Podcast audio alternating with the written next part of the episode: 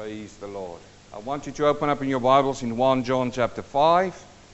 We are coming to the end of our series this morning, yes? For the last five weeks, for the last five times I've preached, we looked at certainties for a child of God. Who knows there's a lot of uncertainties in the world? Uncertainties. The world is stacked with uncertainty. You don't know what tomorrow is going to bring. It was Benjamin Franklin who said you can only be certain of two things taxes and death. Taxes and death. And that's a poor state to be in if that's the only things that you can be certain of taxes and death. But we, as children of God, over the last five weeks, we saw that there are things that we can be certain of. Which of is that Jesus is the Christ. Who believe that? Is that a certainty? We stand on that. Jesus is the Christ. He's our Lord and our Savior, and we stand on that as a child of God. We are also certain that we have eternal life. Who believes that? He says it. John says it in that last chapter in this letter. He says, This I've written to you so that you may know. You know this for sure, you have eternal life. We also know for a fact that if we pray, what happens? Come on, you've listened to the sermons. God hears us. He hears our prayers. Amen. And we have petitions with Him. Our petitions is with the Lord. And then last week we looked into when He says, We know that a child of God, a Christian, do not sin. And, and we looked at that, and that was a statement we said, Whoa, wait a minute. What does it mean? Are we sinless perfection? By far not. That's not what He's saying. He talks about habitual sins that if your nature changes, you don't do the things you used to do. And who do we have as a referee to help us with that? Jesus and the Holy Spirit. The Holy Spirit helps us. This is why we need to have the Holy Spirit within us. He makes his dwelling place in us, and he's like that referee. We all look sports games, isn't it? You see a sport game and there's a referee. Why is the referee there? He's there to keep the law. Isn't that right? He says there's laws that we've got for this game, and if we're not going to abide by the law, what's going to happen? He blows on that whistle. And what do you know? If the whistle blows, everything stops. We have the Holy Spirit. There is still law. I know we're not under the law, but there is still law in the Word of God.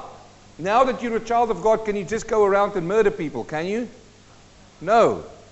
No, you can't because there is still law. And the Holy Spirit is the one who's the referee there. That's not the only work he does. If you say, oh, Holy Spirit, that's the only thing you're going to do. No, no.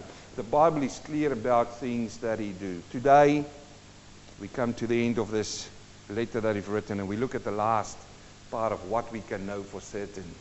And we find it in 1 John chapter 5, verse 20. Follow with me as I read for you. He says, and we know. Everybody say no we know that the Son of God has come. Can you shout hallelujah to that? The Son of God has come.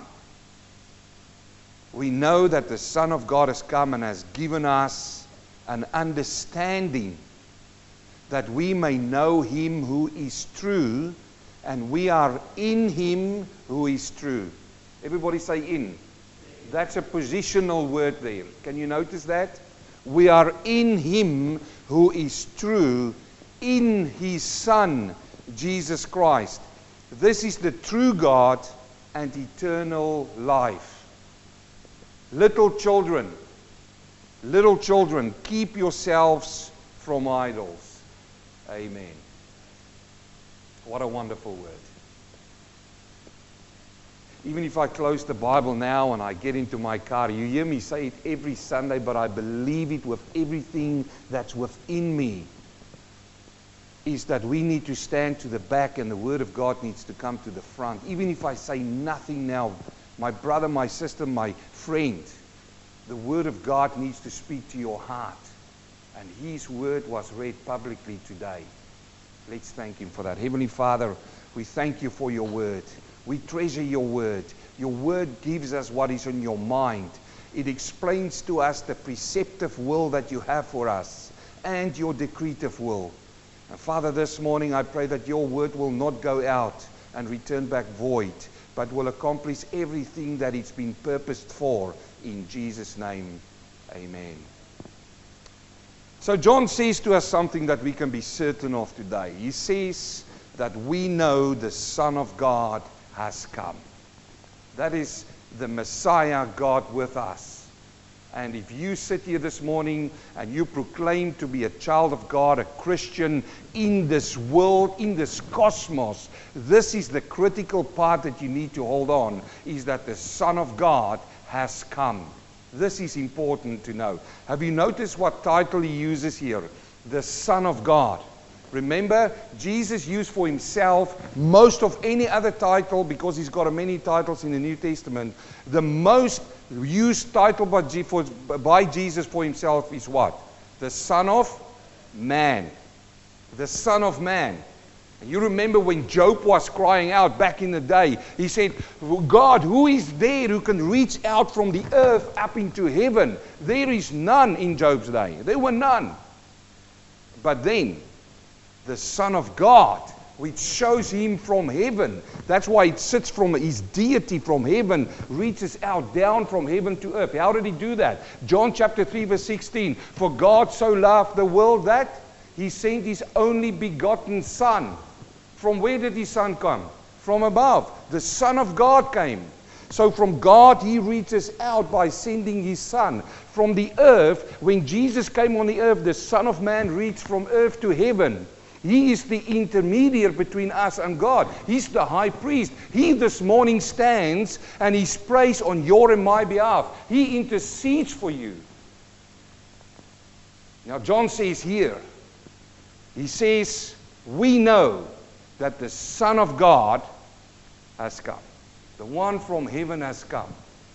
And that, my friend, my brother, my sister, should make you so happy, so joyful above anything that you can get. If they come to you and say, there's a check for 30, 50 million dollars, that's rubbish. You say, oh, it's going to give me a good life. No, it's not. It's going to corrupt you. But the one who's going to give you that joy is only the Son of God. That's the one that he says this morning has come. And he says, we know this, that the Son of God has come. And this Son of God has come affirms the incarnation of the divine Son. That is what John is confirming for us. He affirms that. It shows the deity in a human body. That is what it shows. You say, so what? I come to church every Sunday, preacher. I sit here, I listen to sermons.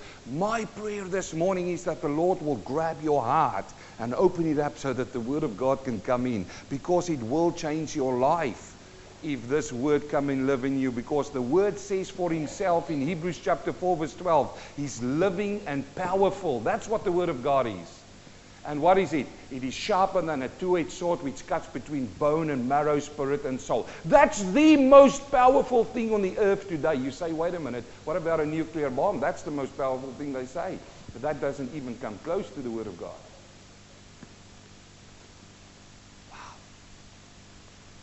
This affirms the incarnation of the divine Son. But people has got different ideas about Christ today. Have you noticed? I mean, James do a lot of street work. He can tell you this. If you go out in the street and you ask people, who's Jesus? They ask this to the Jews. Traditional Jews say, the Jews who believe that Jesus is the Messiah have crossed the line out of the Jewish community. That's what they say. If you believe in the Messiahs, there's a line, and you've crossed out of the Jewish community. I will say to those Messianic Jews this morning, it's good that you've crossed out of that line. Would you agree? Oh, but we are Abraham's children. We are under Abraham's blessing. Abraham's blessing is nothing without the Son of God.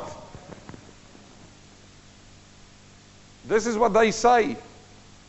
Reformed Jews today says for us in the Jewish community, anyone who claims that Jesus is their Savior is no longer a Jew and he's a deserter. I want to say this morning if you are a Messianic Jew and they call you a deserter, you're in good company. Because Paul was a deserter, according to them. Peter was a deserter according to them. They killed them all. James was a deserter according to them. You can go down the list. Matthias was a deserter according to them. And then our Lord Jesus Christ himself to them was a deserter. So you're in good company. You say, oh, oh, but preacher, when I go into the world and I proclaim the name of Jesus, oh, they persecute me.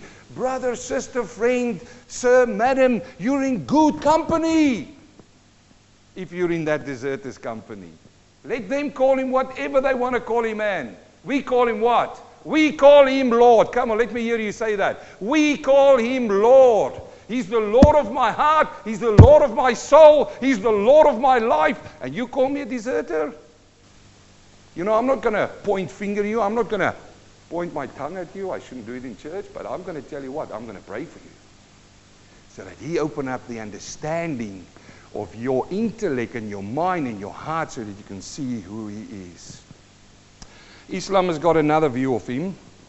Islam says that Jesus is known as Isha according to them, and, and you spell it a different way as well. Is uh, who is one of God's most important prophets, they say, but they deny he is God. What, what did John say? We know who came? The Son of God. Islam do not believe that God had a son. We believe that God had a son. They deny his deity this morning. This is what the Quran says in Quran 9 verse 30. He said, Oh, you read the Quran in church? Yeah, listen to this. He says, and the Jews say, this is written in the Quran, the Jews say, Uzair, which is Ezra, is the son of Allah. And the Christians say, Messiah is the son of Allah. Let all the Christians put up their hands. Can you? All the Christians, aren't you a Christian? All the Christians put up their hands. Thank brother, you're a Christian, I'm with you. They say, we, all of us, say the following the Messiah is the son of Allah. I, that's wrong. We don't believe in Allah, but we believe in Elohim, yes? But they say this in the Quran. That is a saying from their mouths. They imitate the saying of the, the, the believers of old. Allah's curse be on them, how they are deluded away from the truth. This is what the Islamists say. We need to pray for them. You know why? Because they are so lost. Uh, somebody said to me they are deceived, but I say no, no, they are willfully deceived. Because the truth is out there. And the truth is in here. And the truth is everywhere. So that there is no excuse anymore. But they say that Muhammad was the final prophet and Jesus was only but one of the prophets. Hinduism today say Jesus was just a holy man based on his behaviors and his practices. Virtues such as tolerance, love, non-violence, self-sacrifice, humility are being held in high esteem and they consider these characteristics as holy men known as a sadhu. So Jesus is one of these holy men according to Hinduism. And by this criteria, for them, Jesus qualifies as Hindu saint, as a Hindu saint, on the basis of what he lived for and what he taught. But they are more willing, Hindus, to acknowledge Jesus as a divine being if he's not seen as a uniquely divine being. They don't see him as, as God, the one God. They see him as a God. Hindus often worship many of these gods. I've met a man like that in New Zealand. He came to our services a few times. And I preached the Word of God to him. You know what? The Word of God cut his heart. He came to me afterwards, after a few sermons. He walked up to me. He says, Pastor, you know what you preach? And it really cuts my heart. When I walk out of my house, at, at my house as I leave, I've put up there, uh, you, know, a, a shelf. And on the shelf, there are many, many, many statues that I worship. And every time when I go out there, I worship these statues as I walk out of there. And I say, So what? Did Jesus took them all away? He says, No, I can't throw them away. I've put Jesus up there with them.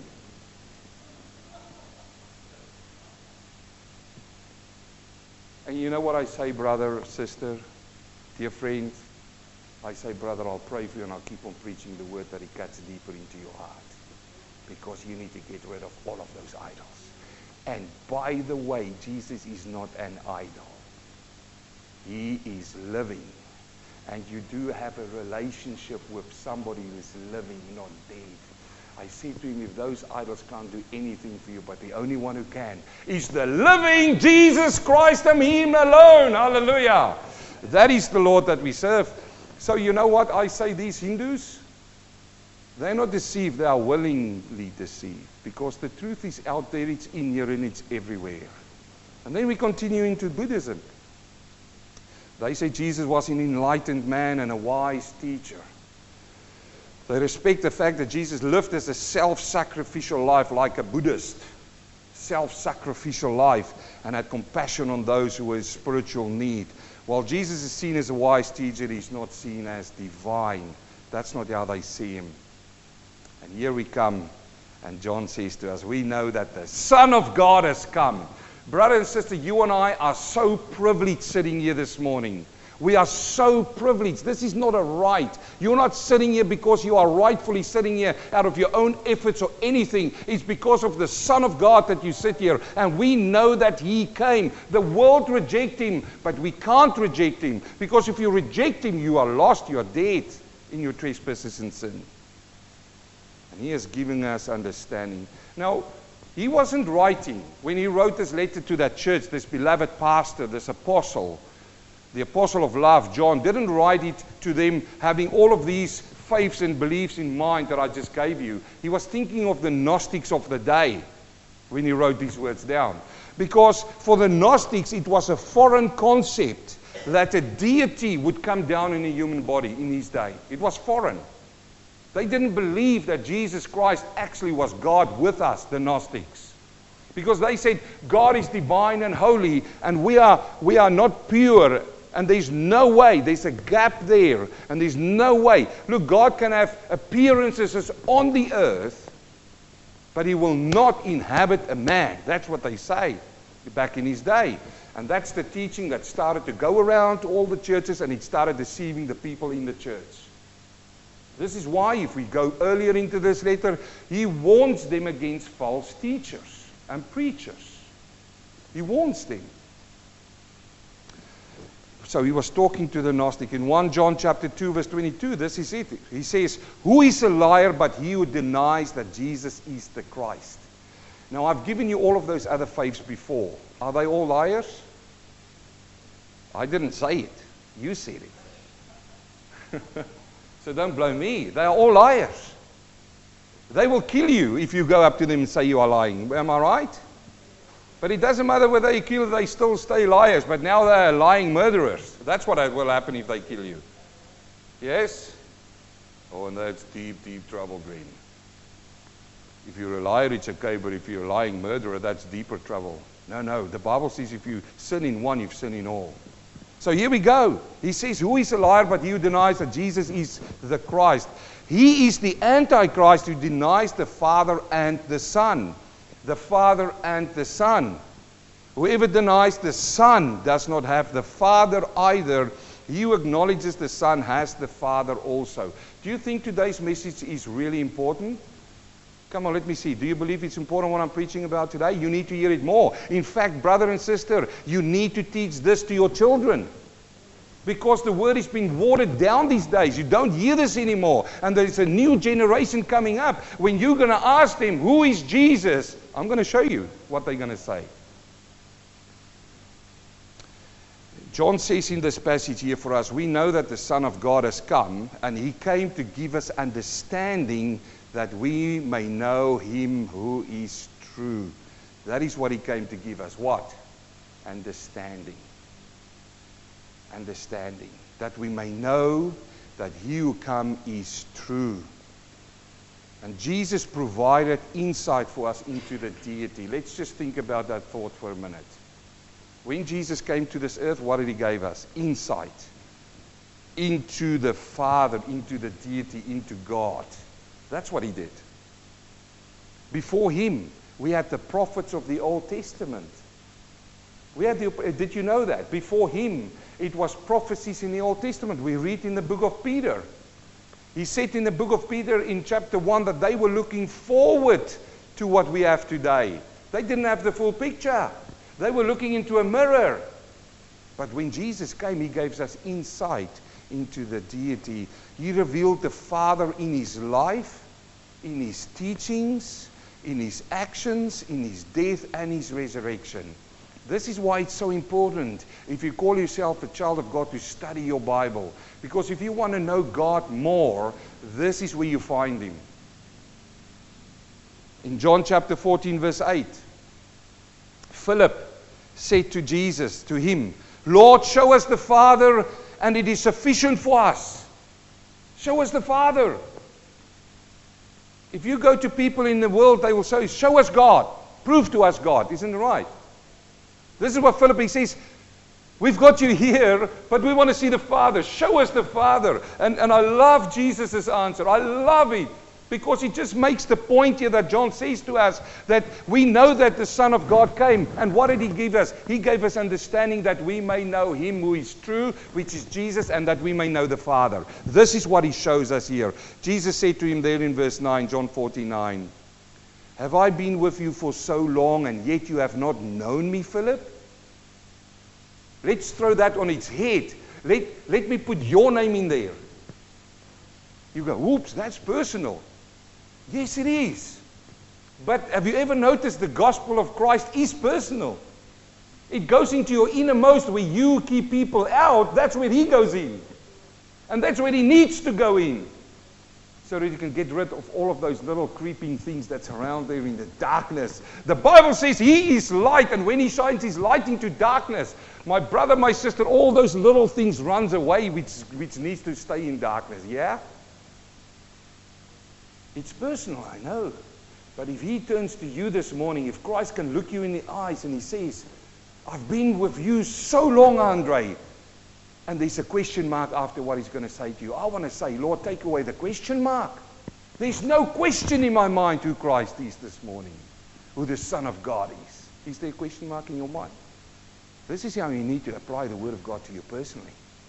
He says this to Philip. He says to him, I've been with you so long, and yet you have not known me, Philip. He who has seen me, what? Has seen the Father. He who has seen me has seen the Father. So how can you say, Show us the Father? Do you not believe that I'm the Father and the Father in me? The words that I speak to you, the words, listen, listen, the words that I speak to you. Where do we find the words of God today? Where? Who's got a Bible here? Lift it up. Lift it up. He says, The words that I speak to you, that's the Rhema words, okay? Because Rhema means it's the living word. He had the Rhema words with them. He was speaking to them the words. We've got today the Logos, the written word, and we've got the Rhema, the living word. You say, How do you put the two together? Sorry, I'm talking too fast, but I'm excited now. You put it together when you read the Word of God, and the Holy Spirit comes, and the Holy Spirit gives you understanding of the Word. That's how the Logos becomes Rhema. and you say, I can't, I read the Bible and I can't understand it, pray for the Rhema. Pray for the Holy Spirit to open it up to you. He says, uh, you do not believe I'm the Father and the Father in me. The words that I speak to you, I do speak, or I do not speak on my own authority, but the Father who dwells in me does the works. Believe me that I'm the Father and the Father in me, or else believe me for the sake of the works themselves. There's a lot of people in the world today who believe on the works. Nicodemus did that, you remember? Nicodemus in John chapter 2, the last few verses belongs to chapter 3. He came to Jesus, he says, We believe you're a, pre, you're a, you're a teacher. A man of God. Why? Because of the work you've done. And what did Jesus say to him? He became personal. He became so personal. I mean, here is a man came to Jesus. He says, We believe you're from God. Look at all the miracles. And Jesus didn't even touch that. He says, you must be born again, Nicodemus. He cut right into his heart. He became personal with him. Nicodemus could have kicked in his heels and said, How I dare you ask me and say those things to me? And people do that today, don't they? If you go to them with the gospel, they say, Get away from me. He says, For the sake of the works himself.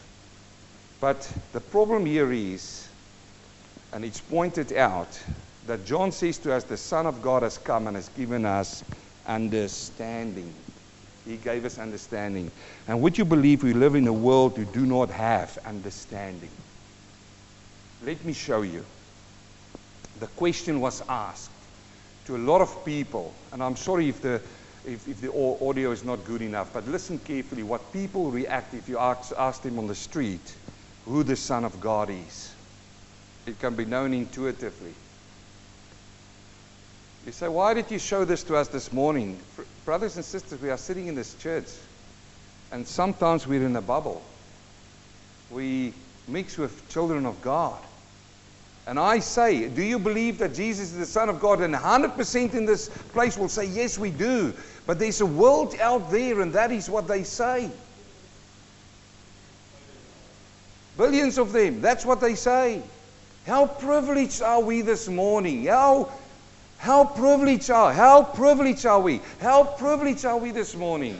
Can I say it again? How privileged are we this morning to sit here, not because of your own right or what you have done, but by the grace of God that we can say, Jesus. Can you see now when He says, We know that the Son of God has come?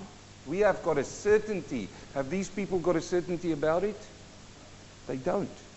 But you see, the Bible talks about it in 1 Corinthians chapter 2, 13. These things we also speak, Paul says to them, not in words of man's wisdom teaches, but with the Holy Spirit teaches. Comparing spiritual things with spiritual, but the natural man. I've shown you a lot of natural people today. The natural man does not receive the things of the Spirit of God, for they are foolishness to him, nor can he know them. Nor can he know them. But you and I know him. And my question is do you? Here is one of the biggest problems in the church today. Listen to me. Listen to me carefully. Christians are falling asleep under the preaching of the word.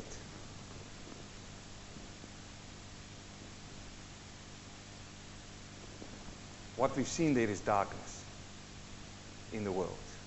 You go in and you preach Christ to them, it's the light. It regenerates their hearts it shakes them up. But we in the church need to sit and then grow in the Word of God.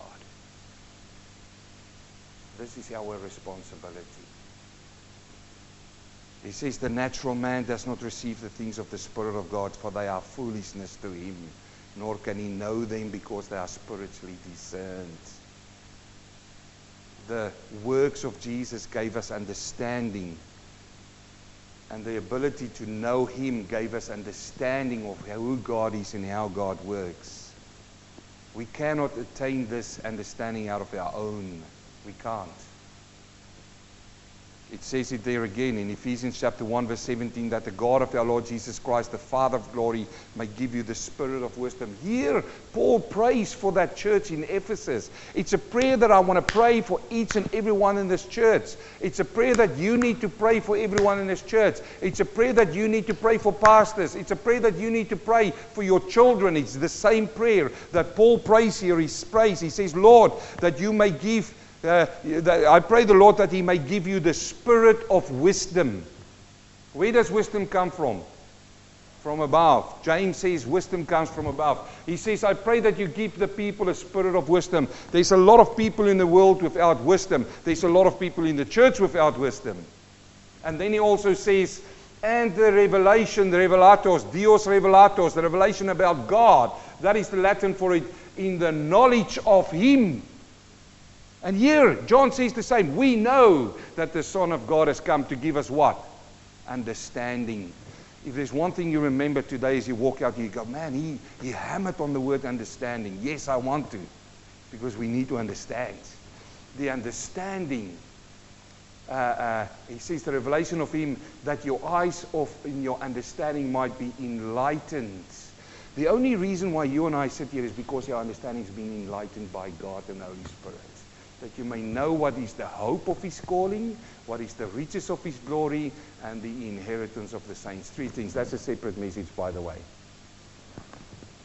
Let's continue on and finish off this morning. Now, he uses the word in 1 John chapter 5. We know that the Son of God has come and has given us understanding. Who's got understanding this morning? You not all have to put up their hands. But that's a question you need to ask yourself. Our Lord, how much understanding do I have? And you know what? This is the amazing thing from God. He will not cast his pearls before the swine. There's a scripture verse like that. He will give understanding as much as you grow. As much as you grow, bit by bit, He will give you understanding. Now, listen to me carefully. That does not mean that if you have gone a long way and God is giving you a lot of understanding, it makes you a better Christian than those who are still working on. You see, this is the gospel of humility. So wonderful. I love it. He says, and God has come and is giving us understanding that we may know. I just want to quickly talk to you about that word know there. Because if I ask you, do you know him? Yeah, a lot of people say, yes, I know him. But you know how they know him? They've heard of him. I mean, generally speaking, a lot of people in the world today, if you mention Jesus, they will know him. How will they know him? They've heard of him. This is not the know he uses here. He uses a unique word there. He says, ginosko. That's the Greek word. That speaks of a knowledge with experience. Brother, sister, you need to experience Christ. It's not just reading, it's experiencing Him. You say, wow, that's personal. Yes, I want to become personal. How do you experience Him? You read your words and you pray for the Holy Spirit to open it up, and the Holy Spirit of God will give you that experience the Son of God. This is how Jesus wants us to know Him. And let me just say, this is the most clear statement of the whole deity of Christ in the New Testament, this passage here. We finish off this morning with his last words in verse 21. He says, Little children, keep yourselves from idols. Amen.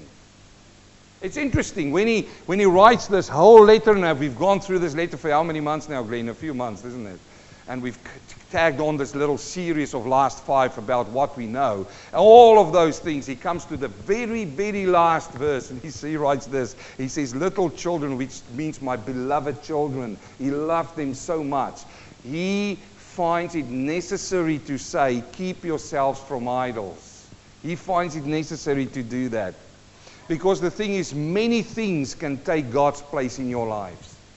It doesn't have to be a little statue. I came from Thailand just recently. In Thailand, they have statues there. I went to Bali. In Bali, when you walk around, they've got statues there and they bow to statues. I went to Vietnam. In Vietnam, you walk around and they've got little statues there. I went to Singapore. We were in Singapore a couple of weeks ago, and James can tell you as well. They've got temples there and statues there physical. And people come by the thousands, thousands, and they bow to the statues and they burn incense to the statues. And, and, and the problem is, we can sit here in the church and say, oh, we don't do that. We don't do that. We don't go, even in Hong Kong, when I come there, there's statues there. Oh, brother, sister, we are more. We take the moral high ground. We're not going to bow to a statue. But the problem here is, friends, it's anything that takes God's place in your life. It doesn't have to be a little statue, it is what you spend most of your time with. That can become an idol to you. For some people, even their husbands can be the idol of the wife, and the wife the idol of the husband. It's anything that takes God's place in your life becomes an idol. So don't be confused here about, oh, I don't have anything of those in my house. It's any one of those. The enemy to fellowship with God is idolatry, friends. That's the enemy of the fellowship of God. Because it says, when John started writing these letters, there in the first chapter, in the first paragraphs, he says, if we have fellowship with God, who do we have fellowship with? With each other. If that fellowship breaks down, this fellowship breaks down. And what breaks that fellowship down? Idol worship. And then you see people just disappear. Like I say, this includes anything that substitutes for the true faith and anything that denies Christ's full deity and any other thing that it could be. Uh, it was amazing. I read a story about a, a Japanese warlord back in the day. His name was Hideyoshi. That's a name for you. Hideyoshi. You have to say it with impetus. Not Hideyoshi, it's Hideyoshi. Okay, so Hideyoshi, uh, this man loved Buddha, and he took 50,000 men, and he said he's going to build the biggest Buddha in Kyoto. You know, if you talk Japanese, then you've got to put in the impetus. Okay, I'm going to do that. So he took 50,000 men, five years to build this work, the sacred work, in 1965, uh, 1596.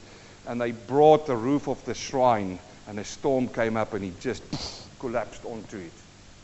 So this warlord, Hideyoshi, he got so mad. And Hideyoshi took his uh, bow and arrow and he walked up to the Buddha and he took it and he said, and Hideyoshi shot a, one of his arrows right into the Buddha there. And they said, Why do you do this? He said, Well, if this God can't even look after himself, how is he going to look after me? Hey. he didn't say the hey, I put that in, okay? but that's the thing, dear friends. I could have gone to Hideyoshi and said to him, There's a God in the Old Testament, or a God called Dagon. And you know what they did with that God? They put it next to the altar, and no hands touched it, Hideyoshi, and it fell over. Hey! because he's dead. He's dead. Brothers and sisters, keep yourselves from idols. This is a, not a new concept. Psalm 135, verse 15. The idols of the nations are silver and gold the work of men's hands. Don't miss that last part. The work of men's hands can become an idol. Isaiah 31, verse 7 For in that day, for in that day, can you just call it, Leonie? I'm just finished. In that day, every man shall throw, his, uh, throw away his idols in silver and his idols of gold, sin, which your own hands have made for yourself. I think it's good this morning if we think about everything we do, we submit it to Christ. Think about it again. Everything we do, we submit to Christ. Because Paul writes this. He says there is going to be a fire who's going to burn what you've built. Some of you are building with wood and hay. And you know what fire do with wood and hay? We use wood and hay to build a fire. But silver and precious metal, we put it in the fire. We don't build a fire with, with precious metal. And when the heat gets turned up, what happens with precious metal? It gets purified. The dross comes to the top. The infirmities come to the top. And the master builder comes around and he scoops it off. And what do you see underneath? You see the purified metal. Brother, sister, let His Holy Spirit turn up the heat in your life so that the dross comes to the top and the Holy Spirit scoops it off. And what is left? He says it in there. I'm, this is not foreign. That should not be foreign what I'm saying to you. If you read your Bible, it shouldn't be foreign. You should know this. Because in the Bible, he says it in these words. He says, He changes us to become into the image of who? Of His Son in the image. He changes you day by day to become like Jesus. No, no, no. We're not going to become small messiahs as walking around here. That's rubbish teaching, okay? Let's name it what it is. No, no. He changes us that so when we see him, we will be like him. Does that excite you? I leave you with these words of John. We know that the Son of God has come.